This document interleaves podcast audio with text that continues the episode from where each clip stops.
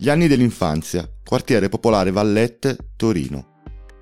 Il quartiere, allora, era un piccolo universo che a me sembrava sterminato. E come in un paese tutti conoscevano tutti, ed ognuno aveva il suo ruolo ben definito. I cortili dei palazzi brulicavano di bambini, io e mio fratello eravamo due di quelli. Nel nostro cortile c'era un vecchio, per noi che eravamo gagni, ma avrà avuto una cinquantina d'anni. Era un cacciatore, ora è morto. Lo odiavano tutti. Tutti lo temevano. Faccia che dire arcigna è poco. Modi rudi, avambracci muscolosi sempre scoperti, occhi taglienti. Un borbottio costante, due cani aggressivi come lui tenuti sempre liberi. Mai un sorriso con nessuno da parte di quell'uomo. Mai un gesto amichevole da buon vicino di casa. In compenso si lamentava di tutto e tutti, e se c'era da litigare ovviamente non si tirava indietro. Aveva dei fucili. Con uno di essi, qualche anno prima di morire, cercò di uccidere la moglie. Per dire il tipo. Il suo ruolo in quartiere era quello del cattivo, ovviamente. I bambini, quando lui scendeva in cortile coi cani, gli stavano alla larga. Un giorno capitò che mio fratello, che allora avrà avuto sì e no 6-7 anni, si avvicinò troppo ai suoi cani. Un affronto per il cacciatore. Così si avvicinò a mio fratello e gli diede uno schiaffo. Lo schiaffo non credo fosse stato violento, ma lo fece piangere. Il cortile propagò la notizia. Il cacciatore ha picchiato Edi.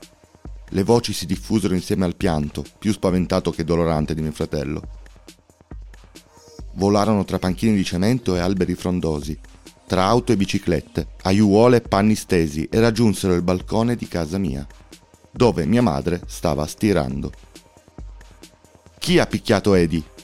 chiese dal balcone mia madre, che è sempre stata uno scricciolo di una cinquantina di chili. Il cacciatore, è stato il cacciatore, gli ha dato uno schiaffo, rispose chissà chi di sotto. Mia madre scese lo ricordo come fosse adesso. Era pomeriggio, era estate, il cortile pieno. Mia madre si diresse verso quell'uomo a passo deciso. Quello, dopo lo schiaffo a mio fratello, se ne stava in cortile coi cani, senza minimo rimorso. Mia madre lo raggiunse. Non chiese, non parlò, non disse nulla. Solo lo afferrò con entrambe le mani e iniziò a strozzarlo L'uomo strabuzzò gli occhi, per la sorpresa e per la mancanza d'aria. Cercò soltanto di togliere le mani di mia madre dal suo collo, prendendole per i polsi. Non ci riuscì. Mia madre stringeva e quello soffocava. Occorsero diverse persone per staccarlo da mia madre. A quel punto divenne ancora di più una furia, trattenuta a stento. Lo minacciò di morte il cacciatore scappò letteralmente. Da allora non diede più fastidio a nessuno. Mia madre riportò a casa mio fratello in un tripudio di folla. Ecco, questa è mia madre.